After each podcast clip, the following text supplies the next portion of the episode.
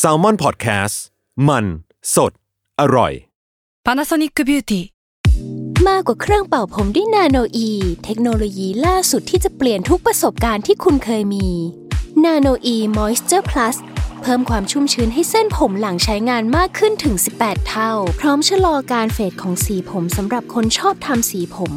ดูแลความชุ่มชื้นทั้งเส้นผม หนังศีรษะและผิวคุณ Panasonic NA0J มีเทคโนโลยี nanoe ที่ care only you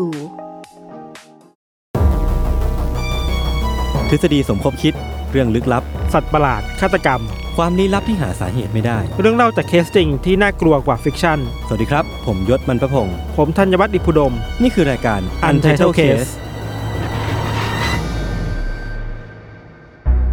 สวัสดีครับ สวัสดีครับ เอ้ยหืมหยิบคุยของแต่ตั้งแต่ต้นคผลิปมหิวผมหิว ผมกำลังจัดวางอาหารนี่ดี ยินดีต้อนรับเข้าสู่รายการ Untitled Case ตอนที่ 94 ครับผม เราครัเดิบนผม ทางกันมาไกลไกลมากๆ แล้วก็พี่ทันเนี่ย น่าจะกำลังนับถอยหลัง รออยู่ว่าเมื่อไหร่จะ EP ร้อยเนาะๆ เพื่ออะไรเพื่อจะได้ลาจากรายการนี้ไปเนี่ยจะได้จากอย่างเป็นอย่างเป็นแบบเลขสวเนี่ยยๆหน่อย เนี่ยคุณก็พูดอย่างนี้แต่คนก็สงสัยก็ปวดหัวกับสิ่งที่คุณพูดว่าความจริงไม่จริงอีกอะ พี่ผมพูดว่าสามปี พี่พูดว่าห้าปีทำไมมีแต่คนด่าผมวะ ไม่รู้อะเออชีวิตคนเราแม่งเลือกเลือกเกิดไม่ได้จริงๆโอเค วันนี้วันนี้เรามาในธีมที่ค่อนข้างที่จะมีความมีความปั่นๆนิดนึงป่ะเออเรื่องเรื่องนี้พี่ทันหามาไม่รู้เป็นไงของผมไม่ไม่ได้ไม่ปั่นมากนะไม่ปั่นเลยไม่ปั่นเลยอ้าวอะไรวะเออ แต่ว่ามันเป็นธีมที่ที่มันเริ่มต้นมาจากความปั่นนะมันคือธีมที่ชื่อว่า Florida Man นะครับครับ อืมก็คือ Florida Man เนี่ยคือ คือมันก็จะมีคนเข้ามาแชร์ใน UC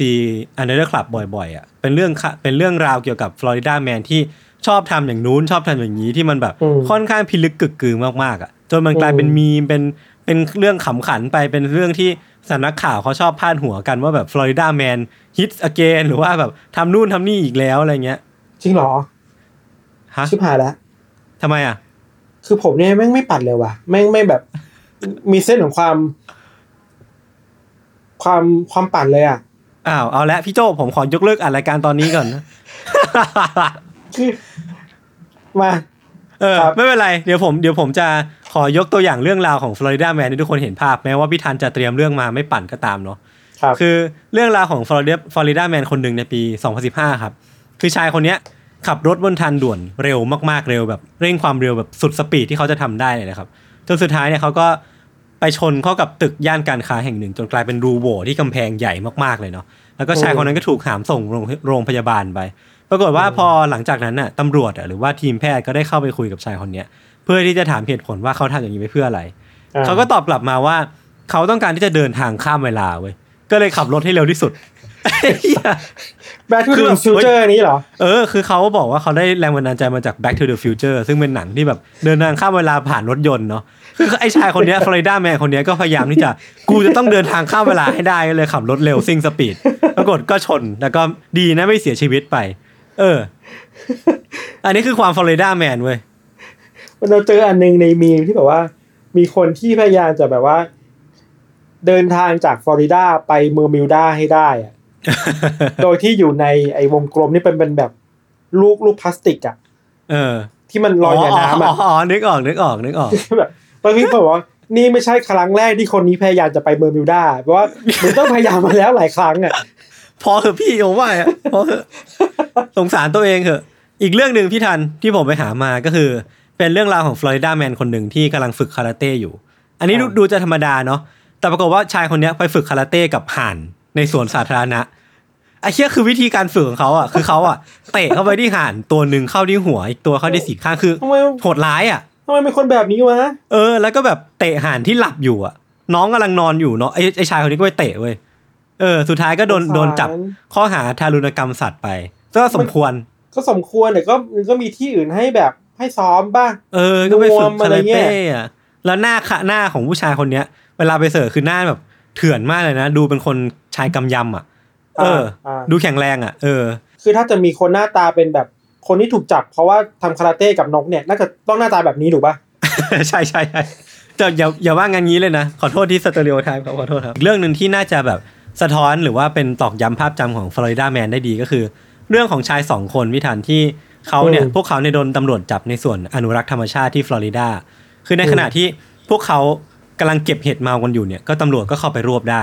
แต่ปรากฏว่าพอตำรวจเนี่ยเอากระเป๋าของทั้งคู่มาค้นดูอะก็พบว่าข้างในเนี่ย มันมีจระเข้ตัวเป็นๆอะเป็นอ l ลิเกเตอร์เนาะไม่ใช่ไม่ใช่อะ crocodile เนาะเอออะอยู่ในนั้นน่ะ เป็นเหมือนเป็นลูกลูกจระเข้เหรอไม่รู้อะคือ คือชายคนเนี้ยก็สารภาพว่าเขาต้องการแค่จะถ่ายรูปกับไอ้เข้ตัวนี้เท่านั้นก็เลยเอากลับบ้านไปด้วยอะคือแบบ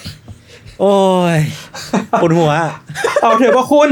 เออเอาเถอะเออเออประมาณนี้ Florida Man ที่ที่น่าจะเป็นมีมที่ทุกคนเข้าใจกัน แต่ปรากฏว่าพี่ธัญเนี่ยก็ยังคงคอนเซปต์เรื่องของเลือดเลือดได้อยู่ เขาก็ยังคงอะหาความเถื่อนได้อยู่เนาะ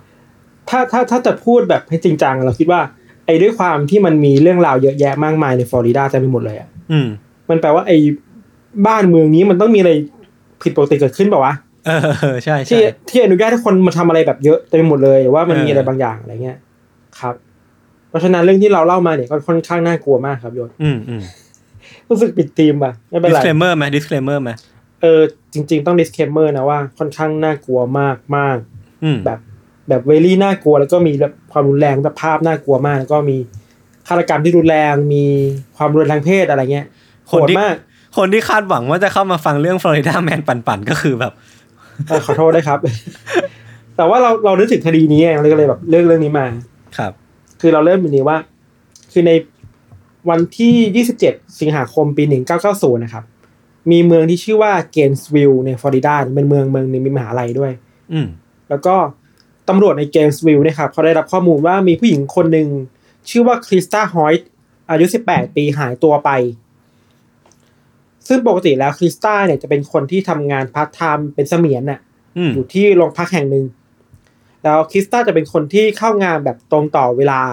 ไม่เคยมาสายไม่เคยลาหรือว่าถ้าหายไปจะแบบติดต่อมาแต่เนิ่นๆนะครับอืมแต่วันนั้นน่ะ เธอหายตัวไปแบบไม่มีใครสามารถติดต่อได้เลยอะพอเป็นแบบนี้เพื่อนๆและคนรู้จักที่เป็นตำรวจนะครับ ก็เลยขับรถไปหาคริสตาที่อพาร์ตเมนต์อืมอพาร์ตเมนต์หลายชั้นนะเป็นห้องเล็กๆอะครับ พอเคาะประตูเข้าไปแล้วพบว่าไม่มีใครตอบมา อืมสิ่งแรกที่ผิดปกติคือว่า ในประตูอะ ตรงประตูอะ มันมีร่องรอยของการถูกงัดเข้าไปอะอืมด้วยของแหลมอะไรบางอย่าง ดูดูรู้เลยว่ามันถูกงัดอะก่อนจะพบว่าสภาพข้างในห้องอะมันค่อนข้างสะพรึงมากๆอะ เพราะว่าพอตำรวจเดินเข้าไปถึงห้องนอนนะครับเขาก็พบกับร่างของคริสตาที่นั่งอยู่ที่ปลายเตียงอะอืมในสภาพที่เปลือยนะอืมร่างกายท่อนบนโน้มตัวลงมา เหมือนคนนั่งปลายเตียงอะ ท้องของเธอถูกกรีดออกมาแบบแทบจะเห็นอวัยวะภายในอะยศโอ้โห มีแผลเยอะแยะเวิร์กบะตรงข้างหลังตรงหน้าอกอะอืม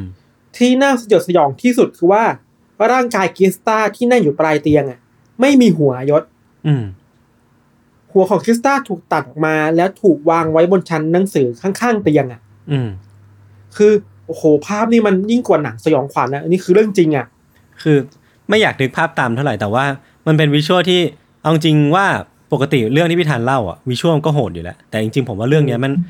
อีกระดับหนึ่งเลยอะคือเรื่องใช่เรื่องมันอีกอระดับหนึ่งอืมอีกระดับหนึ่ง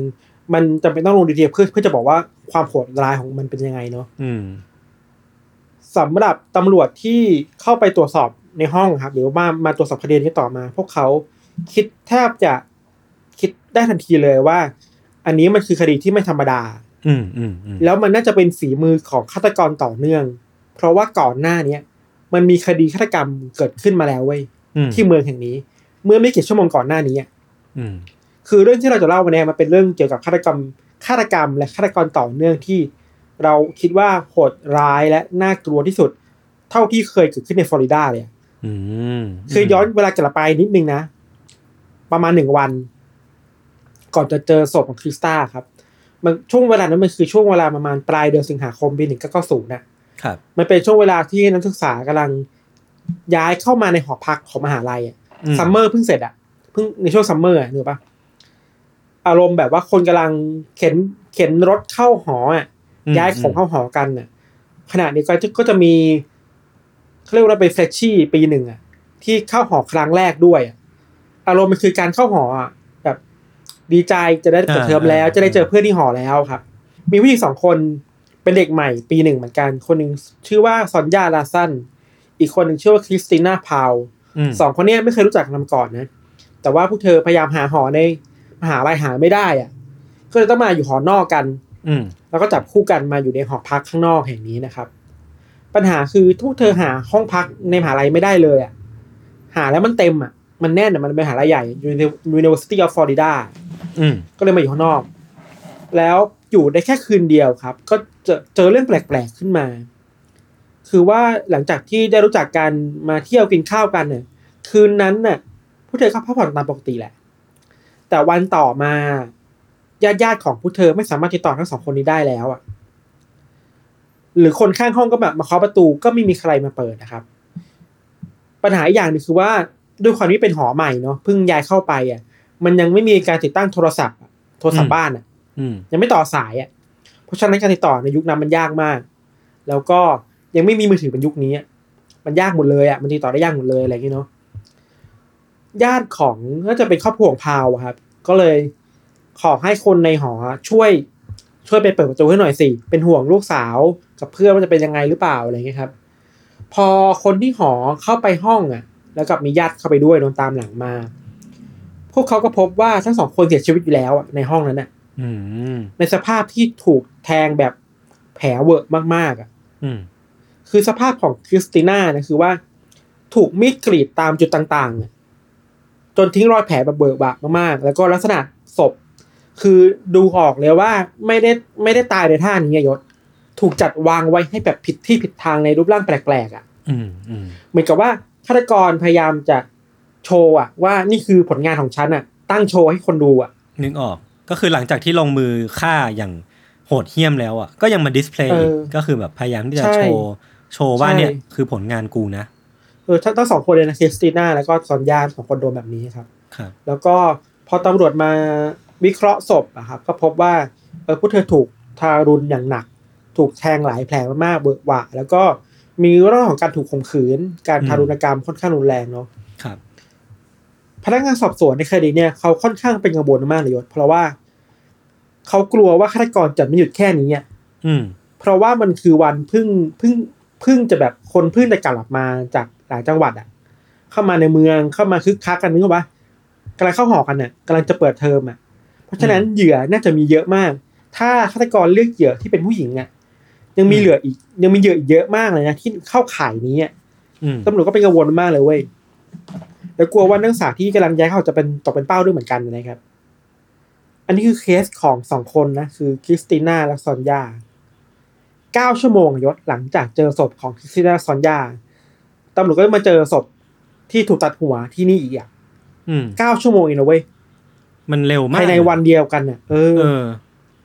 ทีนี้ตำรวจก็เลยกังวลมากขึ้นกว่าเดิม เพราะว่ามันเป็นคดีที่เป็นฆาตกรต่อเนื่องแล้วสามศพแล้วอะในช่วงที่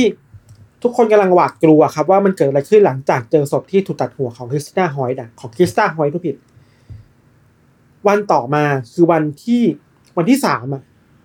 ก็เจอเหยื่ออีกแล้วเว้ยอืม คือต่อเนื่องกันสามวันติดอะโอ้โหคราวเนี้ยเป็นเหตุฆาตกรรมเหยื่อรายที่สี่ครับ เป็นคือวันต่อมาหลังจากเจอศพของคริสติน่าฮอยด์เนาะของคริสตาอืมฮอยด์ทุติดเท่าที่ครับตำรวจพบว่าเหตุการณ์นี้มันเป็นเหตุการณ์ที่มี ชายหญิงคู่หนึ่งเป็นวัยรุ่นนักศึกนักศึกษาอยู่ด้วยกัน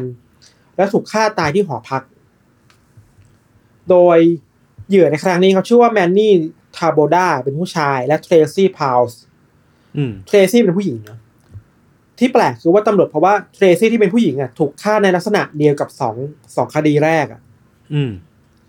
ส่วนแมนนี่ที่เป็นผู้ชาย ถูกฆ่าธรรมดาไม่ได้ถูก display เลยอะอืม งั้นมันบอกได้ว่า โอเคฆาตกรน่าจะเลือกเหยื่อเป็นผู้หญิงแหละ อืมผู้หญิงนั่นจะเป็นเป้าหมายแรกในการฆ่าของเขาอะ ครับ เพราะจะไม่มายุ่งกับผู้ชายเลยแค่ฆ่าแล้วจะจากไปอะคราวนี้ครับมันเป็นเรื่องใหญ่มากมันเป็นคดีที่ใหญ่มาก สื่อจากทั้งประเทศอะในอเมริกาก็มาที่ฟลอริดาแล้วแหละเพราะมันคือฆาตกรต่อเนื่องเนาะคดีมัน work ว่าอะคือนักข่าวแบบเต็มเมืองเต็มมหาลัยมาสัมภาษณ์คนคนนี้กันอะไรอย่างนี้ยครับคำถามต่อมาคือ เมื่อมีฆาตกรต่อเนื่องที่ลอยนวลอยู่อะ คนก็อยากรู้ว่าเมื่อไหร่จะจับได้แล้วมันเป็นใครกันแน่อืมแรงจูงใจคืออะไรนะครับ อันนี้เราจะค่อยๆเล่าข้อมูลทั้งสามคดีที่ตำรวจคิดว่ามันมันมันมันเชื่อมโยงกันนะครับ มันมีข้อมูลในลักษณะที่ตำรวจพบว่าฆาตกรในคดีแรกคดีที่สองเนี่ย เขาเคยใช้เทียบกาวอะมามัดมือเหยื่อเอาไว้อะมคือมันมีร่องรอยของกาวติดอยู่ในมือเป็นข้อที่ข้อมืออยู่อะ แต่ว่าเทปกาวเนี่ยมันถูกดึงออกไปเว้ยแปลว่าฆาตกรเคยตัดสินใจจะรัดเหยื่อในบางช่วงบางเวลา แล้วก็ปล่อยที่รัดอันนั้นออกไปอะอันนี้คืออย่างแรกนะครับ อย่างที่สองคือ เขาค้นพบว่าการบุกรุกเข้าไปในห้องอะ มันน่าจะใช้อุปกรณ์เช่นไขควงอะอืมเพราะว่ามันมีรอยของตรงรอยรอยตรงประตูอะรอยงัดที่มันแงะออกมาชัดรอยงัด รอยแงะชัดเจนมากว่าเนี่ย ใช้วิธีการเดียวกันคือแงะและงัด ข้อมูลอีกอย่างคือว่าอาวุธในการก่อเหตุนะครับตำรวจวิเคราะห์ว่ามันน่าจะเป็นมีดพกขนาดสั้นอืมเพราะว่าวิเคราะห์จากรอยแผลตามเหยื่อแล้วอะมันน่าจะแบบเป็นเป็นรอยมีดแบบใดแบบหนึ่งอะไรเงี้ยครับตำรวจคิดว่ามันน่าเป็นมีดชนิดที่เรียกว่า combat knife อะอืมมีดที่เอาไปใช้ในทหารในครับหมู่ทหารเรืออะไรเงี้ยฮะจุดจุดร่วมต่อมาคือว่า อันนี้น่าสนใจตามจุดที่เกิดเหตุอะจะเป็นอพาร์ตเมนต์ที่ใกล้กับป่าเว้ย คือแหล่งอพาร์ตเมนต์เนี่ยมันจะมีป่ารกอยู่อะหรือไม่ก็เป็นที่รกร้างอยู่อะที่แบบคนเขาเห็นได้ยากอะมันมันเลยมีการสันนิษฐานว่าฆาตกรน่าจะเคยสอดส่องเหยื่อจากในป่ามาก่อนนะอืมเลยค่อยๆเดินเข้ามาในในบ้านพักในอพาร์ตเมนต์แล้วก็หนีไปทางป่า เพราะเหตุเนี้ยมันเลยไม่มีคนเห็นหน้าตาฆาตกรเลยอะ่ะ เพราะมันทำในที่มืดทำในที่แบบลึกลับอะไรเงี้ยครับ หลักฐานอีกอย่างคืออย่างที่เราบอกว่ามันเป็นคดีที่มันมีการข่มขืนเหยื่อเนาะอืมก็ได้ DNA มาชุดหนึ่งเอาไว้วิเคราะห์ต่อในภายหน้าว่าจะเป็นของใครได้บ้างครับ อีกข้อมูลหนึ่งคือฆาตกรเนี่ยสามารถเข้าออกสถานที่โดยที่ไม่มีใครเห็นหน้าเห็นหน้าได้เลยอะ อืมอืมอันนั้นน่าสนใจว่าทำได้ยังไงนะ เพราะว่าอะไรอะไรครับ ขนาดเดียวกัน ข้อมูลเหล่านี้ยศมันเป็นข้อมูลที่ตำรวจมีอะอืมีเท่านี้เองอะ ไม่ได้มีอะไรมาไปมันไปมากกว่านี้แล้วอะอืม จะมีแค่บางส่วนเช่นเส้นผม ซึ่งยังวิเคราะห์อะไรได้ไม่ไม่ได้ไม่เยอะมากเนาะอีกอย่างหนึ่งคือว่า ภาพที่มันน่ากลัวมากในมหาลัยหลังจากนั้นนะครับโดยคือว่าบรรดานักศึกษาผู้ปกครองก็เริ่มก็เริ่มหวั่นใจแล้วอะ คือเฮ้ยมันมีนักศึกษาถูกฆ่านะ มีวัยรุ่นถูกฆ่าในเมืองในใกล้ๆมหาลัยนะตำรวจจับไม่ได้ ไม่มีข้อมูลสำคัญที่จะพาไปสู่การจับกลุ่มได้เลยอะสิ่งที่เกิดขึ้นอะไรรู้ป่ะมันมีภาพข่าวที่นักศึกษาผู้หญิงกลุ่มหนึ่งอะ จับกลุ่มกันน่ะ เดินไปร้านปืนเพื่อซื้อปืนมาเก็บไว้กับตัว โอ้โห คือโคตรสิ้นหวังโคตรเดสเพลตอะเออเออเออมันคือสิ้นหวังในกระบวนการจัดการหรือว่าแบบ รู้สึกว่าไม่มีใครให้ความปลอดภัยกับพวกเธอได้เนาะคือหวังตำรวจไม่ได้อะเออมันเคยมีการแถลงข่าวในมหาลัยอะที่เอาตำรวจมาแถลงหน้าโพเดียมอะอืมแต่ว่าตำรวจก็ตอบคำถามของคนที่อยากรู้เช่นนักศึกษาไม่ได้เลยอะอืมคือตำรวจก็รู้แค่นี้อะไม่มีลีดอื่นแล้วที่พาไปสู่ว่า ฆาตกรคือใครหน้าตาแบบไหนบอกไม่ได้เลยอะ อืมมันกลายเป็นว่า คนที่เดินอยู่บนถนนน่ะ ใครก็ได้แล้วอะที่จะเป็นฆาตกรเนี่ยเพราะไม่มีข้อมูลขนาดนั้นแหละอืมบรรยากาศมันสิ้นหวังมากๆเลยนะครับ แล้วอยู่ดีๆในวันที่ทุกคนกำลังแบบว่า ใจกำลังแป้วเนาะกำลังกลัวตำรวจก็ได้ผู้ต้องสงสัยมาคนหนึ่งเป็นผู้ชายอืมชื่อว่าเอ็ดเวิร์ดฮัมฟรีย์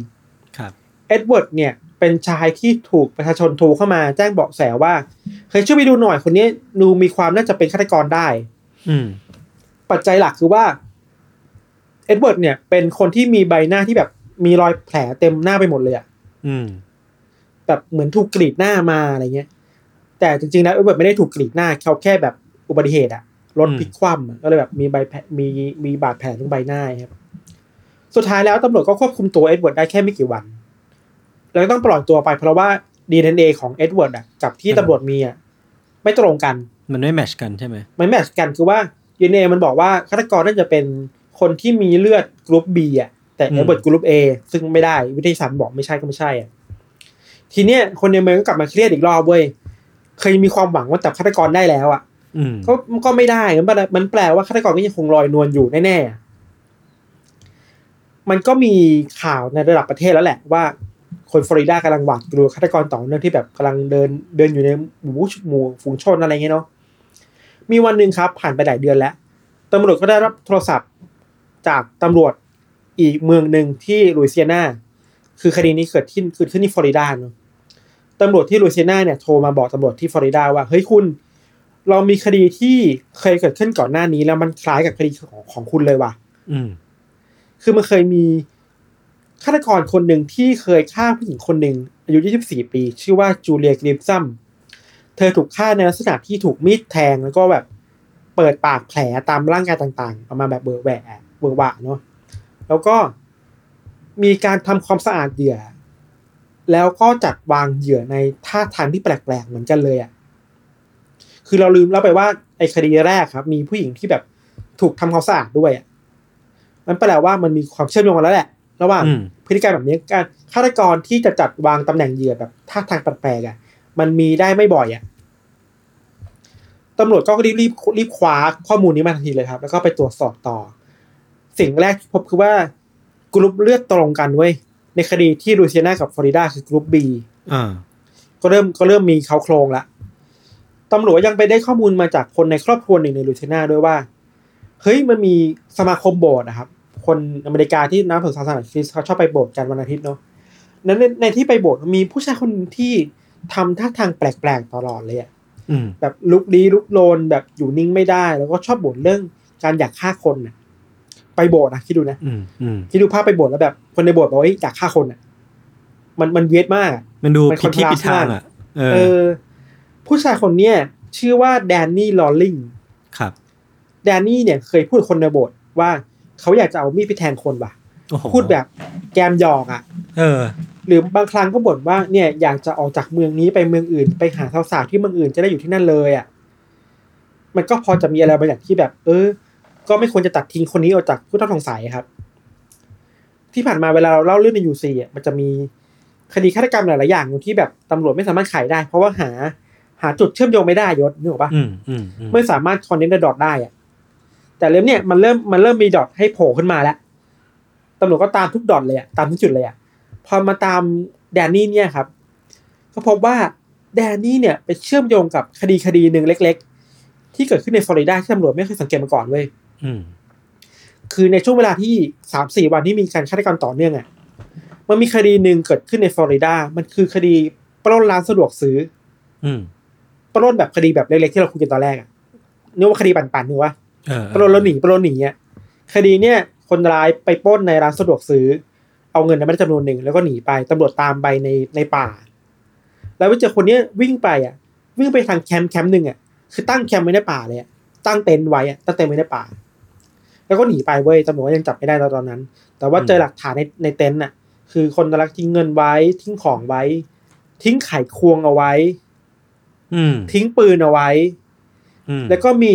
เทปคาสเซ็ตอะไอที่เราฟังเขาเรียกว่าอะไรที่เล่นที่เล่นเทปอะเออนั่นแหละมันคือแบบ เออเออกลัวสมัยนี้ไม่ getมันคือที่เล่นเทปคาสเซ็ตอะแล้วมีครับหูฟังอะไรเงี้ยอืมมันไม่ได้มีแค่ที่เล่นเทปมันมีเทปบางอย่างอยู่ในนั้นด้วยเว้ยอืมแต่ว่าตอนนั้นตำรวจ treat ว่ามันก็มันก็เป็นแค่คดีหนึ่งในฟลอริดาคดีปล้นๆน่ะก็ไม่ได้ไปฟังเทปนั้นน่ะ ก็เก็บหลักฐานเข้าคลังไว้อะโดยที่ไม่เคยมาไม่เคยมาดูก่อนเลยเว้ย จนกระทั่งเวลามันผ่านไปจนถึงเดือนพฤศจิกายนนะครับ ที่ตำรวจได้ข้อมูลมาจากอีกเมืองหนึ่งแล้ว ได้ชื่อผู้ต้องสงสัยอย่างแดนนี่ โรลลิ่งมาแล้วอะ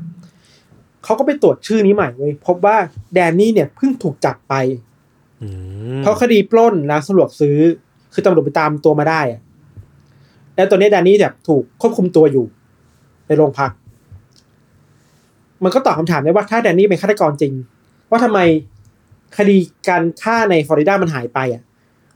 เพราะแดนนี่ถูกจับในโรงพักอีกแล้วไงอ๋อนึกออกนึกออก เออ ก็ make sense แล้วอีกขณะเดียวกันในทางกลับกันตำรวจหาคนร้ายไม่ได้ เพราะคนร้ายอยู่กับตำรวจอยู่แล้วอะ อืมอืมนอกจากนี้นะ สิ่งแรกที่ตำรวจทำคือรู้เปล่าไปตรวจเลือดเว้ยครับ แล้วพบว่าคือกรุ๊ปเลือดบีตรงกันเลยอะกับโอเคสามคดีในสามเมืองของสามเมืองเนี้ยเออมันเริ่ม match กันขึ้นเรื่อยๆเนาะใช่ที่น่ากลัวมากคือว่าในเทปคาสเซ็ตนะครับ ที่ตำรวจเอามาใหม่แล้วมาเปิดฟังใหม่อะตำรวจได้ข้อมูลเยอะมาก อืมแดนนี่ลอริงเคยพูดถึงแรงจูงใจในการฆ่าคน อัดเสียงไว้ในเทปนั้นอะ อืม เคยแต่งเพลงด้วยอะ เพลงเนี้ยมันมีเนื้อหาที่ทำนองที่ว่าแบบพูดถึงการเจอผู้หญิง การบอกการเข้าไปหาคน อืม ซึ่งมันหลีดไปสู่การฆาตกรรมได้อะ มันโอเคมันมีหลักฐานทิ้งไว้อยู่อะอ่าซึ่งแบบโห ถ้าตำรวจเจอเทปนี้ตั้งตั้งตั้งตั้งแต่แรกอะก็จบแล้วอะ อืม สุดท้ายคือตำรวจก็เอาแดนนี่โรลลินมาขึ้นศาล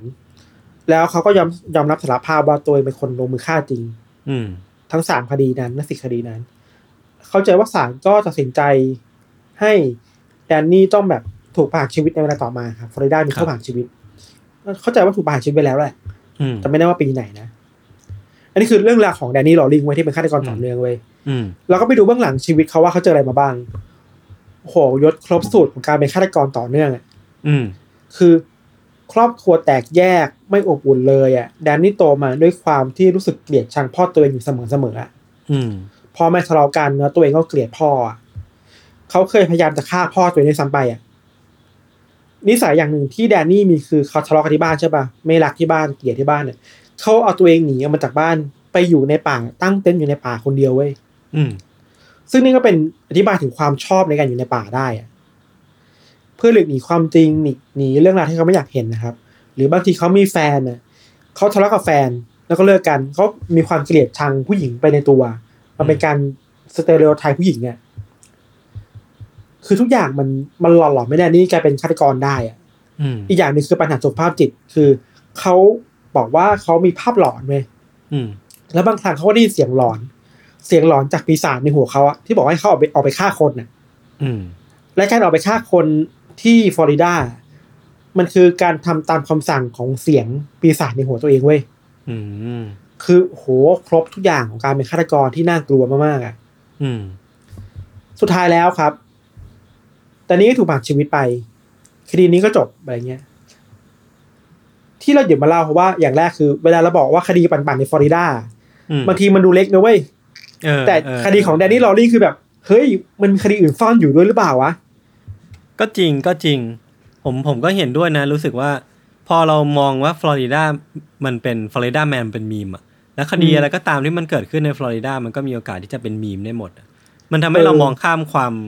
น่ากลัวหรือว่าความเออความอันตรายโหดร้ายเบื้องหลัง อย่างที่ตำรวจเองก็อาจจะประมาทคดีของแดนนี่โรลลิงที่ปล้นใช่ร้านสะดวกซื้อไป ใช่ใช่เออเออมันคือการลดทอนความน่ากลัวลงไปอะ ก็จริงนะซึ่งตำรวจเองก็ตกหลุมการลดทอนนี้ไปด้วย หรือมองอืมอืมมองข้ามคดีปล้นที่สำคัญไปเองครับอีกอย่างหนึ่งคือ มีคนพูดกันเยอะมากเลยว่า อันนี้ไม่เป็นทางการนะแต่คนพูดกันเชื่อกันว่า คดีการไปไปฆ่าคนแบบใช้มีดสั้น ๆ บุกไปฆ่าผู้หญิงในห้องนอนในอพาร์ตเมนต์น่ะคดีของแดนนี่ โรลลิ่งเนี่ยมันเป็น inspiration สำคัญของหนังเรื่อง Scream เว้ยอืม ที่ใส่หน้ากาก Scream อะเออหน้ากากเออสีขาวอะเป็นผีอะครับบอกนี่คือนี่นี่คือ inspiration ของหนังเรื่องนั้นอะอ๋อโอเค แต่อันนี้ก็เป็นแค่ทฤษฎีใช่ไหมมันไม่ได้ยืนยัน มีทฤษฎีหนึ่ง ทฤษฎีหนึ่งเออแต่คนพูดถึงเยอะว่านี่คือ inspirationเพราะว่าก็ก็เอาจริงๆก็มีความใกล้เคียงนะถือมีดเหมือนกันแต่ว่ามีดของ Scream มันจะไม่ใช่มีด combat อะแต่มันจะเป็นมีดแบบเล่มยาวเลยปะเล่มยาวเราไม่รู้ว่า combat เออมันมันมีเล่มยาวด้วยหรือเปล่าอืมแต่ลักษณะการฆ่าการแทงเหยื่อแบบน่ากลัวก็แบบอาจจะมาจากเรื่องนี้ได้ครับ อืมอืมแล้วก็อย่างหนึ่งที่เราคิดว่าน่ากลัวไม่แพ้คดีฆาตกรรมคือที่เราคุยกันไปตอนแรกว่า ภาพที่คนมัน desperate อะ มันสิ้นหวังกับตำรวจอะสุดท้ายคือต้องไปหาปืนมาไว้ที่บ้านเองอะ อืมอืมนี่คือโคตรเศร้าเลยนะเว้ยมันเป็นเป็นภาพที่ก็ไม่มีใครอยากให้เกิดอะเนาะคือสุดท้ายแล้วก็ทุกคนก็น่าจะมีอยากมีความปลอดภัยในสังคมความเออในการใช้ชีวิตตัวเองอะแต่ว่าพอมันไม่ไม่มีอะไรที่มัน ซีเคียวตัวเองขนาดนั้นก็ต้องแบบเริ่มเริ่มที่การดูแลตัวเองซึ่งแม่งแบบซึ่งมันเศร้าซึ่งไม่ควรจะไปอย่างนั้นอะเมันมันไม่ควรจะเป็นอย่างนั้นเราควรมีแบบตำรวจมาดูแลเราได้อย่างดีอะเออเออเวลาพูดถึงคดีแบบเนี้ยครับคดีที่คนมันสิ้นหวังกับกระบวนการยุติธรรมเนาะกระบวนการตามหาความจริงอะมันมีหลายคดีมากเลยที่มันเห็นภาพมันเยอะอะเรื่องที่เราเล่าบ่อยคือเรื่องสันลอบแซมอะอืม ที่ตำรวจจับฆาตกรไม่ได้แล้วคนในเมืองนิวยอร์กต้องแบบไปย้อมสีผมอะโอ้อันนั้นเพื่อแม่งแบบ เออ อันนี้คือภาพชัดมากคือความเดสเพลของคนที่มีอยู่ในบรรยากาศที่ไม่รู้ว่าใครเป็นฆาตกรแล้วจะมาอีกเมื่อไหร่อะ อืมอืมมันชัดเจนมากว่าเออว่ะคดีฆาตกรรมมันก็พาเราไปเจออะไรแบบนี้ด้วยนะ หรืออย่างอย่าง X-Men ป้าพี่ทันที่พี่ทันเล่าว่าต้องทุกบ้านจะไม่เปิดเพลงแจ๊สเพราะว่าเดี๋ยวเดี๋ยวใช่ X-Men มา หรือว่าหรือว่าอะไรสักอย่างกลับใช่กันผมใช่จำดีเทล X ไม่ Man ได้ที่นิวออร์ลีนเออ ที่ที่เคยเขียนจดหมายขู่ว่าเอ้ยฉันเกลียดเพลงแจ๊สอะ บ้านไหนอ่าเกิดเพลงแจ๊สฉันจะเข้าไปอะเออเออเออเออเอหรืออในขณะเดียวกันขอให้บาร์แห่งหนึ่งที่เขาชอบอะแต่งเพลงแจ๊สให้เขาหน่อยอะอืม บาร์เขาแต่งเว้ยก็กลัวตายอะก็กลัวตายอะโหแม่งความกลัวตายมันมันมันทำให้เราแบบ มันผลิตผลิตพฤติกรรมใหม่ๆ หรือว่าอะไรพวกนี้ที่มันที่มันบิดเบี้ยวได้เยอะมากเลย เออเหมือนชีวิตมันขับเคลื่อนด้วยความกลัว แล้วก็อืมสิ้นหวังว่า คนที่ควรจะดูแลเราเขาไม่ได้ดูไม่ได้ดูแลเราได้อย่างดีอะครับครับ ประมาณนี้ครับ โอเค ครับ เดี๋ยวพักฟังโฆษณาสักครู่ครับ แล้วกลับมาฟังเรื่องของยศต่อในเบรกหน้าครับครับ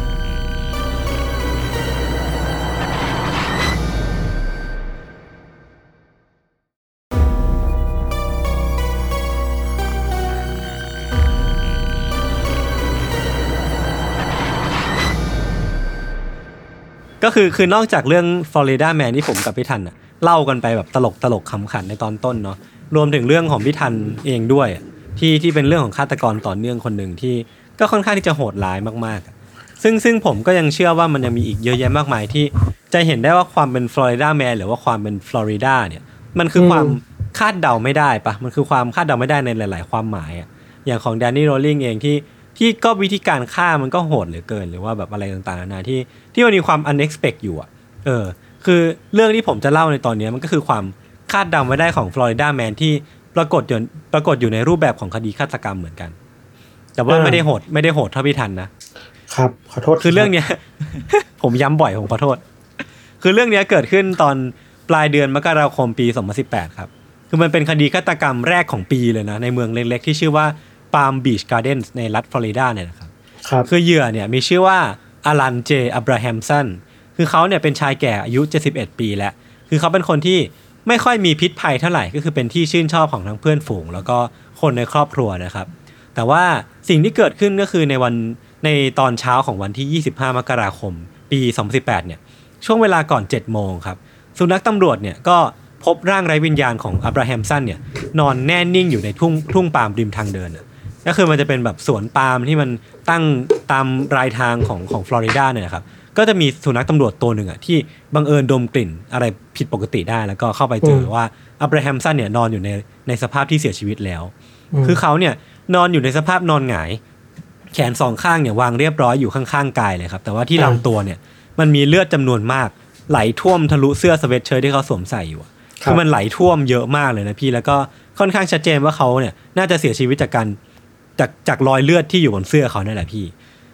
ตำรวจสามคนเนี่ยก็ไปถึงที่เกิดเหตุหลังจากนั้นไม่นานครับ แล้วก็พบเบาะแสงเพียงเล็กน้อย คือในที่เกิดเหตุเนี่ยมันไม่มีอาวุธตกอยู่เลย รวมถึงปลอกกระสุนก็ไม่มีตกอยู่ เท่าที่ดูเบื้องต้นเนี่ยพี่ทันไม่มีร่องรอยการต่อสู้ขัดขืน แล้วก็ไม่มีรอยเปื้อนบนรองเท้าเขาเลย ก็คือเหมือนไม่มีทรายของการส t รั g เกิลไม่มีทรายของการแบบทะเลาะเบาแว้งกันหรือว่าขัดขืนอะไรบางอย่างเลย เออ แล้วก็กระเป๋าตังค์แล้วก็มือถือของอับราฮัมอับราฮัมสันเนี่ยยังคงอยู่กับตัวเขา แต่ว่าที่หนีบเงินเนี่ยที่ปกติคุณคนเนี้ยเขาจะมักจะพกไปไหนมาไหนด้วยเนี่ย พร้อมกับเงินหลายร้อยดอลลาร์ที่เขามักจะพกไปด้วยเนี่ยมันหายไปอืมอืมแล้วก็นาฬิกาข้อมือที่ผู้ชายคนเนี้ยมักใส่ไปไหนมาไหนเนี่ยมันก็ไม่อยู่แล้วเออ คือสิ่งที่แปลกอีกอย่างก็คือว่า นิ้วชี้ของมือข้างซ้ายของอับราฮัมสันเนี่ยครับมันอยู่ในสภาพชี้ออกอย่างเงี้ย ชี้อ่าขึ้นมาอย่างเงี้ยเออผมก็อ่าอ่าไม่อ่าเป็นเป็นวิชวลที่ค่อนข้างแปลก แล้วก็สร้างความสงสัยประมาณหนึ่งว่าทำไมมันถึงเป็นอย่างนี้ ไม่ถือว่าคนเสียชีวิตแล้ว เมื่อโอเคแหละการนิ้วแข็งอะหมันถึงว่านิ้ว ใช่ มันก็เป็นไปได้แต่ว่า เออ นิ้วเดียวอะ เออ เออ คือคืออย่างที่พี่ธันว่าเลยคือริกอมอติสของของคุณอับราฮัมสันเนี่ยมันเป็นลักษณะอย่างนี้ แต่ว่านั่นแหละ คือก่อนที่จะเสียชีวิตอะนั่นแปลว่าเขาต้องตกอยู่ในท่าอย่างนี้ด้วยหรือเปล่าอะไรเงี้ยแล้วแล้วท่าอย่างนี้อ่าแปลว่าอะไรผมก็คิดว่ามันอ่ามัมันสร้างความสงสัยประมาณหนึ่งเหมือนกันนะครับครับเออคือการชชันสูตรภายหลังเนี่ยเพราะว่า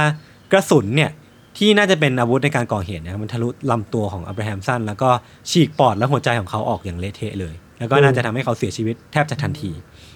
คือเรื่องเนี้ยมันเกิดอะไรขึ้นกันแน่พี่ทัน คือผมเองก็อืมตอนเห็นข้อมูลอย่างเงี้ยผมก็งงนะแบบไปต่อไม่ถูกเหมือนกันพี่ทันพี่ทันคิดว่าไงอะยากกับข้อมูลมันไม่เยอะเลยอะเออเออเอองั้นเดี๋ยวผมจะค่อยๆ เล่าไปก่อนแล้วกันเนาะครับ คือการที่จะรู้เฉลยของเรื่องเนี้ยเราจะต้องย้อนกลับไปดูเรื่องราวก่อนที่จะเกิดเหตุครับ คือในเนื้อข่าวการตายของอลันอับราฮัมสันเนี่ยครับเขาระบุเอาไว้ว่า คุณคนเนี้ยเขาเป็นคนที่ชื่นชอบการเล่นกอล์ฟเป็นชีวิตจิตใจ ชอบท่องเที่ยวแล้วก็ใช้ชีวิตที่ค่อนข้างที่จะมีความสุขมากๆอะ คือเขาตื่นมาในทุกๆเช้าด้วยรอยยิ้มที่มักจะติดติดใบหน้าไว้เสมอ จากปากคำของภรรยาลูกๆหลานๆเอง แล้วก็รอยยิ้มเนี่ยมันเป็นสิ่งที่ทำให้เขาเนี่ยเป็นที่รักของแทบจะทุกคนที่รู้จักเขาเลยครับ แล้วก็คุณอับราฮัมสันเนี่ยครับอาศัยอยู่ในอยู่ในบ้านที่สามารถ access ชายหาดได้หรือว่าสามารถเดินไปชายหาดได้แบบไม่นานอะคือมันมีราคาสูงประมาณ 9 0 0 0 0 0ดอลลาร์ก็คือเขาเป็นคนที่ค่อนข้างมีฐานะประมาณหนึงเลยแหละ แล้วก็มีชีวิตที่ปกติสุขดีกับคู่ชีวิตที่ชื่อว่าลินดาทั้งคู่เนี่ยก็มีลูกหลานเหลนครบถ้วนเลย แล้วก็คุณอับราฮัมสันเนี่ยก็ไม่มีโรคภัยอะไรที่รบกวนชีวิตที่มันเด่นชัดอะก็คือเป็นคนที่สุขภาพดีมีชีวิตที่ดี รวมไปถึงศัตรูในชีวิตก็ไม่มีสักคนเช่นกัน คือเป็นคนที่แบบมีชีวิตค่อนข้างเฮลตี้อะครับอื เพราะว่ามันไม่มีสาเหตุที่แน่ชัดอะว่าทำไมเขาถึงถูกฆาตกรรม ทางครับครอบครัวเนี่ยก็เลยเชื่อว่าสาเหตุเนี่ยมันอาจจะเกิดจากกิจวัตรใหม่ ที่อับราฮัมสันเนี่ยเพิ่งเริ่มทำได้ไม่นานก่อนที่จะเกิดเหตุ กิจวัตรใหม่คืออะไร เออ ก็คือก่อนหน้าที่จะเกิดเหตุได้ไม่นานอะพี่แบบหลักอาทิตย์หลักเดือนอะไรเงี้ยทุกๆเช้านะครับในช่วงเวลาเช้ามืดเนี่ยอับราฮัมสันจะออกจากบ้านเพื่อไปเดินเล่นออกกำลังกายแถวบ้านมคือก่อนหน้านี้เขาไม่เคยทำมาก่อนแล้วนะเพิ่งจะมีระยะหลังๆเนี่ยที่เขาแบบ เอ้ยอยากออกกำลังกายจังเลย เพราะว่าเขาบอกว่าเฮ้ยเขาอยากที่จะลดน้ำหนัก เพราะว่าก่อนหน้าเนี้ยเขาไปทริปออกเรือมา แล้วมันน้ำหนักขึ้นเยอะกินเยอะอะไรเงี้ยก็แบบเอออยากลดน้ำหนักก็แบบเขาก็อ้างสิ่งนี้กับครอบครัวเนาะแล้วก็ออกไปทุกๆเช้าเลยช่วงมืด ซึ่งเช้าวันที่เกิดเหตุพี่ทันเขาก็ออกเดินเหมือนเช่นทุกวันออกไปวิ่งออกไปเดินเร็วอะไรเงี้ยครับโดยกล้องวงจรปิดของหน้าชุมชนที่เขาอาศัยอยู่เนี่ยมันก็สามารถบันทึกภาพของเขาเอาไว้ได้ คือเช้าวันเนี้ยเช้าวันนั้นเนี่ยเขาใส่ sweatshirt กับหมวกเบสบอล แล้วก็ใส่กางเกงขาสั้นก็คือแบบชุดยูนิฟอร์มปกติเนาะแล้วก็เดินหลุดจากเฟรมกล้องเนี่ยไปตอนประมาณตีห้าห้าสิบสามนาทีครับโดยเมื่อดูในรายละเอียดแล้วอะ เหมือนว่าที่มือซ้ายของคุณอับราฮัมสันเนี่ยเขาจะถืออะไรบางอย่างอยู่ แต่ว่าด้วยความที่สภาพแวดล้อมหรือว่าอากาศเนี่ยแสงมันน้อยมันมืด แล้วก็กล้องอาจจะยังไม่ได้ดีเทลมากก็คือไม่สามารถรู้ได้ว่าเขาถืออะไรกันแน่เนาะหลังจากนั้นนะพี่ทัน37 นาทีไอ้กล้องตัวเนี้ยมันก็ไม่ได้บันทึกภาพอะไรได้หรอก แต่มันอืมบันทึกเสียงได้ เสียงที่มันบันทึกได้มันคือเสียงปืนที่มันดังลั่นขึ้นมา ครับ นัดเดียว แล้วก็ตามมาด้วยความเงียบที่มันไม่มีอะไรเกิดขึ้นอีกเลย ก่อนที่ช่วงเวลาประมาณ7จ็ดโมงเนี่ยสุนัขตำรวจก็จะไปพบศพของอับราฮัมสันที่นอนอยู่ อย่างที่ผมเล่าไปตอนแรกเลย เออ คือเหตุฆาตกรรมที่มันลึกลับเช่นเนี้ยที่มันมันเป็นเรื่องแปลกๆ มันเป็นเรื่องแปลกมากๆของเมืองเล็ก ๆ อันเงียบสงบแห่งเนี้ยพี่ทัน ครับ เออ แล้วก็ยิ่งมันมันยิ่งพิลึกใหญ่เมื่อผู้ตายเป็นคนที่ ทุกคนรักหรือว่ามันเป็นคนที่ใช้ชีวิตอย่างสงบอย่างอับราฮัมสันอะคืออดีตเจ้าของบริษัทที่อลันอับราฮัมสันเคยทำงานเนี่ยครับถึงกับอดครวญต่อหน้านักข่าวว่าวายอลันอะก็คือแบบทำไมต้องเป็นเขาวะทำไมต้องเป็นชายคนนี้ ใช่ ไม่มีพิษมีภัยอะไรอย่างงี้ปะเออ คือเท่าที่เขารู้จักกันมาก็คือเป็นคนที่แบบ ไม่เคยมีศัตรูไม่เคยไปทะเลาะอะไรกับใครก็เลยสงสัยกันมากว่าทำไมถึงเป็นอลันน่ะนะครับ การสืบสวนเนี่ยมันก็ดำเนินไปเป็นอาทิตย์เลยนะ มีการตั้งรางวัลสำหรับคนที่สามารถให้เบาะแสได้ แต่ว่าก็ไม่มีใครส่งมาตำรวจก็เลยเริ่มพูดคุยกับญาติแบบเชิงลึก และออกค้นหาหลักฐานเพิ่มเติมทั่วทุกพื้นที่ในที่เกิดเหตุ แต่ว่าก็ไม่เจอแม้แต่ปลอกกระสุนอาวุธ แล้วก็แน่นอนว่าไม่เจอแม้แต่ผู้ต้องสงสัย เพราะว่าเรื่องนี้มันแบบเริ่มที่จะยากขึ้นเรื่อยๆทุกวันทุกวันทุกวันจากหลักฐานที่มันไม่ค่อยพบเจอนะครับ อืมแต่ว่าไม่ใช่ว่าตำรวจเนี่ยจะสิ้นรายไม้ตอกสักทีเดียวพี่ฐานเพราะว่า ในช่วงเวลาที่หลักการหาหลักฐานในพื้นที่อะหรือว่าการการออนกราวมันมันไม่คืบหน้า อีกทีมที่เป็นทีมหลังบ้านอะที่แบบสืบสวนหลักฐานจากจากข้อมูลจาก Data อะไรต่างๆนานานานาเนี่ยก็เริ่มที่จะเจอเบาะแสอะไรบางอย่าง เมื่อลินดาเนี่ยภรรยาของอับราฮัมสันเนี่ยครับสามารถช่วยตำรวจปลดล็อกมือถือของเขาได้อืมแล้วก็ในมือถือเนี่ยตำรวจก็พบอีเมลฉบับหนึ่งครับที่อับราฮัมสันเนี่ยส่งไปที่บริษัทขายของวิทยาศาสตร์ในวันคริสต์มาสปีที่แล้วปี 2017 ในอีเมลฉบับนั้นน่ะบอกว่าอับราฮัมสันเนี่ยทำการสั่งซื้อบอลลูนตรวจอากาศมาหนึ่งชุด บอลลูนตรวจอากาศเออมันเป็น weather balloon ก็คือเหมือนเป็นเหมือนเป็นลูกโป่งที่เอาไว้ลอยสูงๆ หรือว่าเอาไปเอาไว้สำรวจอะไรพวกนี้ไม่ทันอ่าอ่าแต่ว่าเขาซื้อมันทำไมกันแน่ เออนั่นสิ คือในมือถือเนี่ยตำรวจสามารถแทร็กข้อมูลประวัติการเดินใน Google Map ได้ด้วย แล้วก็พบว่ารูทการเดินปกติตอนเช้าของอับราฮัมสันเนี่ยครับมันมีอยู่วันหนึ่งวันก่อนหน้าที่จะเกิดเหตุ อืมอับราฮัมสันเนี่ยแวะไปที่ที่หนึ่งที่ปกติจะมันมันจะไม่อยู่ในแผนในแผนการเดินทางของเขา ร้านที่เขาแวะไปเนี่ยมันคือร้านขายอุปกรณ์ช่าง หลังจากที่ตำรวจเนี่ยแวะไปที่ร้านแห่งเนี้ยเพื่อสอบถามข้อมูลเพิ่มเติมเนี่ยก็พบว่าก็พบกับใบเสร็จที่บ่งบอกว่าวันนั้นที่อับราฮัมสันแวะไปเนี่ยเขาได้ซื้อเอาถังฮีเลียมกลับบ้านไปด้วยอ่าฮะเออเมื่อสอบถามคนรู้จักเนี่ยพี่ทัน ไม่มีใครสามารถบอกได้เลยว่า คนอย่างอับราฮัมสันเนี่ยจะมีทั้งสองอย่างเนี้ยไว้ในครอบครองทำไม ก็คือลูกโป่งแล้วก็ฮีเลียมเนาะ คือเขาไม่เคยอยากได้มาก่อน เขาไม่เคยพูดว่าอยากอยากสำรวจหรือว่าสนใจวิทยาศาสตร์มาก่อนทำไมจู่ๆเขาถึงซื้อพี่ทันลองเดาดิเอาไปทำอะไรบางอย่างปะเฟสติวัลอะไรอย่างเงี้ยหรอเทศกาลฉลองอะพี่ทันพี่ทันมองว่าเอาไปทำอะไรบางอย่างเพื่อเฉลิมฉลองถูกปะเพราะมันมันเกี่ยวกับลูกโป่งเออเออเออไม่รู้อันนี้คิดแบบเร็วโอเค เดี๋ยวผมเล่าต่อแล้วกัน คือหลังจากนั้นนะครับ ก็มีตำรวจนายหนึ่งที่ ทำเคสนี้แหละ เขาก็เดาว่าเหตุการณ์ที่เกิดขึ้นกับอับราฮัมสันเนี่ยอาจจะไม่ใช่การฆาตกรรม แต่ว่ามันเป็นการฆ่าตัวตาย อันนี้ขอ disclaimer ไว้ก่อนแล้วกันนะครับว่า หลังจากเนี้ยมันจะเป็นเรื่องราวของการฆ่าตัวตายแหละๆครับโดยที่อับราฮัมสันเนี่ยครับถ้าเขาฆ่าตัวตายจริงนะเขาอาจจะเอาปืนเนี่ยที่ใช้ในการก่อเหตุเนี่ยผูกไว้กับลูกโป่งไว้ด้วยเชือก แล้วพอเขายิงอืมตัวเองปลิดชีพตัวเองด้วยการยิงตัวเองตายแล้วเนี่ย ลูกโป่งอืมที่เขาห้อยปืนไว้เนี่ย มันก็จะพาเอาอาวุธที่ใช้ในการก่อเหตุอะลอยหายไปในอากาศแบบตัวปลิวไปเลยเว้ยแต่ว่าแล้วทำไมต้องทำแบบนั้นเนาะไม่ถือว่า เออทำให้ปืนหายไปคือลูกโป่งใช่ คืออันเนี้ยก็เป็นเรื่องที่ต้องสงสัยแต่ว่า อันนั้นเป็นเรื่องโมทีฟแหละ แต่ว่าเรื่องเรื่องวิธีการลงมือเนี่ย มันอาจจะเป็นทฤษฎีอย่างที่ผมเล่าไปก่อนหน้านี้ก็ได้ เมื่อกี้เนี่ยแหละเออมคือการใช้บอลลูนผูกติดปืนในในการก่อเหตุอะพี่ทัน มันเคยปรากฏอยู่ในรายการทีวี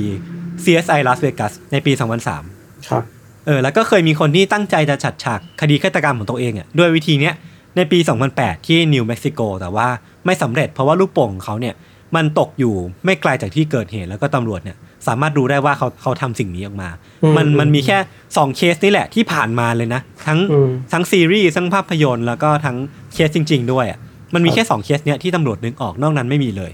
เออคือคือมันก็กลายเป็นว่า ถ้าอับราฮัมสันใช้วิธีนี้ในการลงมือก่อเหตุจริงอะมันก็จะเป็นเคสที่แปลกมากๆ แล้วมันก็จะดูเกินจริงมาก แต่ก็ใช่ว่าจะเป็นไปไม่ได้เนาะเออมันอะไรมันอะไรมันก็เกิดขึ้นได้นะครับ จากนั้นน่ะตำรวจในพื้นที่ก็พบหลักฐานในบริเวณที่ไม่ได้ไกลจากที่เกิดเหตุสักเท่าไหร่ คือหลักฐานที่เจอเนี่ยมันเป็นหนังยางหลายเส้น แล้วก็เศษด้ายที่มัดปมเอาไว้ ซึ่งตำรวจเนี่ยก็พบชิ้นส่วนเหล่านี้ในบ้านของอับราฮัมสันเช่นกัน เออ มันก็ยิ่งเชื่อมโยงกันได้ไปใหญ่ว่า เขาอาจจะทิ้งสิ่งเหล่านี้ไว้ในที่ในที่เกิดเหตุก็ได้ สิ่งเหล่านี้มันคือสิ่งที่อับราฮัมสันเนี่ยใช้ในการยึดปืนกับลูกโป่งเอาไว้นั่นเองนะครับซึ่งวันต่อมาเนี่ยนักนิติเวชเนี่ยก็พบร่องรอยประหลาดบนเสื้อของอับราฮัมสันมันเป็นทางเลือดพี่ทันที่ถูกลากขึ้นมาจากแผลขึ้นไปยังไหลอ่าฮะยังก็หมายว่าแผลมันจะมีรอยเลือดอยู่อะก็เป็นแบบดวงดวงๆถูกปะแล้วอ่าขึ้นมาจากดวงเนี่ยมันจะเป็นรอยถูกลากขึ้นมา เชี่ย คือนั่นก็แปลว่าถ้ามันเป็นลูกโป่งจริงอะก็คือพอยิงเสร็จปุ๊บอะลูกโป่งมันก็พาปืนเนี่ย แล้วก็เลือดเนี่ยอ่าลอยอ่าติดขึ้นค่มาอยๆด้ขึ้นวยไปอะไรเงี้ยใช่ใช่ใช่ซึ่งตำรวจก็โน้ตเอาไว้ว่าถ้าทฤษฎีลูกโป่งเป็นจริงอะรอยเลือดเนี้ยก็เป็นหลักฐานชิ้นสำคัญเหมือนกันสองอาทิตย์หลังอับราฮัมสันเสียชีวิตนะครับตำรวจก็ประกาศออกทางทีวีว่ามีใครเห็นบอลลูนปริศนาเคลื่อนที่ผ่านบริเวณบีชการ์เด้นหรือเปล่า ในวันที่ 25 มกราคม ซึ่งเป็นวันที่เกิดเหตุนะเนาะซึ่งมันก็ไม่มีใครแจ้งเข้ามา แต่ว่า หลังจากนั้นเนี่ยหลักฐานที่ตำรวจพบเจอหลังจากนั้นนะครับ มันก็ทำให้เรื่องราวต่างๆ มันชัดเจนมากขึ้นเยอะ สิ่งที่ตำรวจพบก็คือว่า ประวัติการค้นหาทั้งในเว็บแล้วก็มือถือของอับราฮัมสันในช่วง 10 ปีที่ผ่านมาอืมในปี 2009นะครับเขาเสิร์ช Google ว่า suicide หรือว่าการฆ่าตัวตาย แล้วก็เสิร์ชว่า how to commit suicide หรือว่าจะฆ่าตัวตายยังไงให้สำเร็จอะไรเงี้ยครับแล้วก็อืม2012เนี่ยเขาก็เสิร์ชคำว่า life insurance suicide หรือว่าประกันฆ่าตัวตาย 2016 undetectable suicide method หรือว่าวิธีการฆ่าตัวตายอยู่ที่ไม่มีใครจับได้อืมกุมภา2017เป็นบทความเขาเสิร์ชหาบทความที่อธิบายว่าเกิดอะไรขึ้นเมื่อคุณถูกยิงที่หัว การยิงที่หัวใจทำให้คุณตายทันทีหรือไม่ หรือว่าคุณสามารถฆ่าตัวตายโดยการยิงโดยที่ไม่มีร่องรอยอาวุธได้หรือเปล่า คือมันก็เป็นการการเสิร์ชข้อข้อมูลที่มันค่อนข้างที่จะspecific แล้วก็ค่อนข้างที่จะ lead มาสู่การก่อเหตุมากขึ้นเรื่อยๆนะครับ ครับ สิงหา2017เขา search แบบตรงไปตรงมาเลยว่าต้องใช้ฮีเลียมเท่าไหร่ถึงจะยกของหนักได้ 1 ปอนด์มกราคม2018ซึ่งเป็นปีที่เกิดเหตุเนี่ยเขาก็ search คำว่าร้านขายฮีเลียมใกล้ฉัน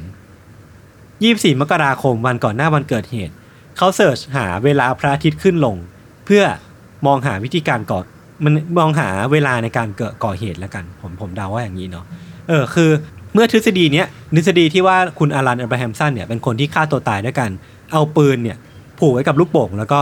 ปล่อยปล่อยให้มันลอยไปในอากาศแล้วก็ทำลายหลักฐานทิ้งไปเนี่ยมันดูใกล้ใกล้เคียงกับความเป็นจริงมากขึ้นเรื่อยๆเนี่ยตำรวจก็เลยลองนำเอาปัจจัยต่างๆ เข้าเครื่อง simulator แล้วก็พบว่าหากอับราฮัมสันเนี่ยติดปืนไปที่ลูกโป่งแล้วก็ฆ่าตัวตายจริงเนี่ยลูกโป่งเนี่ยน่าจะถูกแรงลมที่อยู่แถวนั้นน่ะพัดไปแล้วก็น่าจะตกอยู่ใน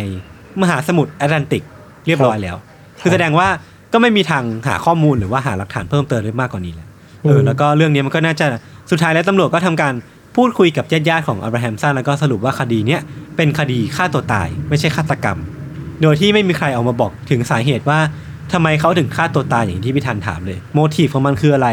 ทำไมเขาถึงเป็นคนที่ฆ่าตัวตายทั้งที่เขาเป็นคนที่เฮลตี้มันตลอดเป็นคนที่แบบ มีชีวิตที่ดีมาตลอด เออมันเป็น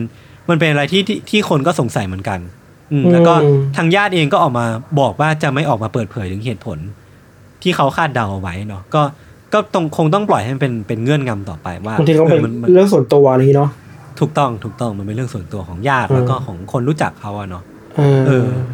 ก็ปขายระมาณคดีเนี้ยยากพี่ไขคดียากเหมือนกันเนาะหมายถึงว่ายากยากยากยากพอมันมีอุปกรณ์ที่คาดคิดไม่ถึงอะเออลูกเอโป่อเองเอาลมฮีเลียมมาด้วยอะใช่ใช่แต่ว่าแต่ว่าคดีนี้น่าสนใจที่ว่า พอมันเกิดในยุคที่แบบไม่นานมานี้อะยุคยุคเวลาเดียวกันเนี้ย การสืบสอบข้อมูลจากอินเทอร์เน็ต หรือว่าจาก Data ใน Google ในคอมอะมันช่วยได้เยอะมากๆเลยเนาะใช่ใช่ใช่ใช่ช่วยแบบโอเคเจอ keyword ได้ซ้ำว่าคนนี้ต้องการอะไรอืมสนใจอะไรอยู่ แล้วมัน lead ไปสู่พฤติกรรมคนนี้ได้ยังไงบ้างอะเออ คือเท่าที่ผมเคยเล่ามาหรือว่าเท่าที่เคยเจอมา มันก็จะมีบางเคสนะครับที่ที่ที่มันสามารถ solve คดีนี้ได้ เพราะว่าคนร้ายเนี่ยเคย search อย่างนี้ ในใน Google หรือว่าอะไรเงี้ยมันมันก็มีเห็นได้บ่อยแต่ว่าแต่ว่าเราสำหรับเรานะ เราเราคิดว่า มันก็อาจจะไม่ solid ขนาดนั้นมั้งๆอ่าใช่ใช่ใช่ใช่ปะที่เออจะบอกว่าคน search คำนี้แล้วจะไปทำสิ่งนี้อะอืมแต่บังเอิญมัน match กันระหว่างอืมสิ่งที่เขาทำกับสิ่งที่เขา search ความสนใจ อืมอืมเออเราคิดว่ามันมันแค่ประกอบจิ๊กซอว์ได้มากกว่าจะบอกว่า อันนี้เท่ากับอันนี้อาจจะยากอะ ใช่ใช่ใช่ใช่แล้วมันแค่ก็เป็นแค่ส่วนหนึ่งเท่านั้นเองเนาะเออ ซึ่งเราว่าเวลาจากที่ยศเล่า อะ เวลาพูดถึงการนี่อันนี้เราต้องพูดแบบว่าระมัดระวังตัวค่อนข้างมากๆเลยคือว่า เวลาพูดถึงการฆ่าตัวตายอะอืมคนชอบบอกว่านี่คิดสั้นอะแต่เราคิดว่าอืมเคสเนี้ยคือ โอ้โห นี่ไม่คิดสั้นเลยนะ ไม่ไม่ไม่เขาไม่คิดสั้นเลยนะเขาเขาไต่ตรองมาแล้วอะอืม เขาออกแบบมาแล้วอะ สมมุติว่าเขาฆ่าตัวตายจริงใช่ป่ะเขาครับคิดมาแล้ว เยอะออกแบบมาแล้ว หาข้อมูลมาแล้ว เป็นสิบสิบปี ดีไซน์จังหวะนั้นด้วยตัวเองแล้วอะ นี่ไม่ใช่การคิดสั้นอะ อืม แล้วเราไม่สามารถไปลดรูปบอกคนฆ่าตัวตายว่าอันนี้ไม่รักตัวเองหรือว่าอะไรอะอืมเออสำหรับเรานั้นเราเราพูดได้แค่นี้แล้วว่าถ้าไปไกลๆกว่านี้มันจะดีเบตเยอะแล้วมันจะยากไปหน่อย คือเราก็ไม่สามารถลงไปดีไซน์การฆ่าตัวตายได้ขนาดนั้น เพราะว่าบางคนก็มีปัญหาชีวิตจริงๆเนาะอืมแต่ว่าอีกอย่างหนึ่งที่เราอีกอย่างหนึงที่เราจะบอกนอกจากว่ามันไม่ควรถูกมองว่าการฆ่าตัวตายเท่ากับการคิดสั้นอีกเรื่องหนึ่งคือ เออว่ะบางทีคนเราเห็นปกติทั่วไปอะยิ้มแย้มอย่างนี้ทุกวันมีความสุขทุกวันอะแต่ข้างในเราก็ไม่มีทางรู้ว่าเขาจะรู้สึกยังไงอยู่กับชีวิตอะถูกต้องเลย อันนี้ถูกเนอะต้องมากๆเลยเนอะออใช่คนหนึ่งอาจใช่จะแบบ มีอะไรที่วกวนอยู่ในใจเยอะมากๆก็ได้ แต่ว่าเขาเป็นคนที่ลักษณะบุคลิกที่แบบว่า ไม่อยากแบบบอกเล่าเรื่องราวหรือว่าอยากเก็บไว้ต้องแสดงออกอืมแสดงออกแบบล่าเริงมากกว่าอะไรเงี้ย มันก็มีคนแบบนี้เยอะอะอืมเพราะฉะนั้นเวลาจะพูดถึงคดีฆ่าตัวตายอะไรเงี้ยมันต้องเข้าใจบนพื้นฐานนี้ด้วยเนาะ mental health ที่ไม่ได้แปลว่า หน้าตายิ้มแย้มแจ่มใสปล่อยมุกตลกแล้วจะมีความดีความรู้สึกดีๆ อยู่ในหัวใจอยู่ใช่มันจะแบบใช่หม่นหม่นมากก็ได้หรือว่าอย่างนี้การฆ่าตัวตายแหละเราไม่สามารถไปลดรูปว่านี่คือการคิดสั้นได้อะอื ไม่ว่าเขาจะฆ่าตัวตายโดยความตั้งใจตัวเองแบบ ไม่มีแรงจูงใจชีวิตต่อไปแล้ว หรือเหตุผลอื่นๆก็ตามอะนี่ไม่ใช่การคิดสั้นแน่ๆครับ ใช่ใช่เนใช่อะเรื่องที่พี่ธันพูด คือผมมาเห็นเห็นบ่อยในในกรณีของพวกดารานักร้องนักแสดงหรือว่าบุคคลสาธารณะต่าง ๆ ที่อืมเขามี condition เขามีความเศร้ามีความ suffer หรือว่ามีความอืมมีความผิดปกติเกิดขึ้นในสมองอืมแต่ว่าอืมเขาไม่สามารถเขาเขาไม่เขาจะไม่เอ็กเพรสมันออกมาหรอก เพราะว่า เขามีคนที่รอคาดหวังหรือว่าแบบมันมีอีกอีกลุกหนึ่งอะที่เขาต้องเอ็กเพรสออกมา ซึ่งเราไม่สามารถตีความได้เลยว่าคนเนี้ยอารมณ์ใช่ดีอยู่จากการที่เขายิ้มอะเออเออใช่มันคือสิ่งใช่แค่นี้ใช่เองอะมันอืมพูดยากมากแล้วก็ครับแทนที่จะไปโทษคนคิดสั้นน่ะไปมองภาพใหญ่ดีกว่าไหมว่าเราสังคมแบบไหนกันที่ที่ทำให้คนแบบไม่มี willing ที่จะแบบมีชีวิตอยู่ต่อไปอะอืม มากกว่าเนอะมันครับมันมองแค่ปัจเจกไม่ได้อะอะไรเงี้ยครับ อืมอืมอืมโอเคครับ ก็ไม่คิดเลยนะว่า จากเรื่องฟลอริดาแมนมันจะนำมาสู่เรื่องราวที่มันจะกลายเป็นว่าเรื่องปั่นๆมีแค่ตอนอินโทรอะยศใช่ เออเออผิดคาดเหมือนกันตอนแรกผมนึกว่าพี่ทันจะเอาเรื่องที่แบบ ที่มันเวียดเวียดมาหรือว่าปั่นๆมาเพราะวิธันเองก็ไม่ได้เล่าเรื่องแนวนั้นมานานแล้วเนาะปรากฏว่าเอาเรื่องเรื่องแบบโหดที่ผายมาผมแค่กลัวอย่างเดียวผมไม่กลัวอะไรเลยผมกลัวว่าวันนี้ผมจะโดนแซวอะไรอีกหรือเปล่าผมก็รอดไปขอบคุณครับอ่าโอเคพี่โจครับ รบกวนเชิญพี่โจอันขึ้นี้นมา อันนี้ไม่ใช่เทสทอกป่าวะโอเคครับ ก็วันนี้เรื่องที่ผมพวกผมสองคนเตรียมมาก็มีประมาณนี้ครับ ติดตามรายการของพวกเราได้ทุกช่องทางของ Summer Podcast เช่นเคยนะครับ วันนี้พวกผมสองคนลาไปก่อน สวัสดีครับ สวัสดีครับ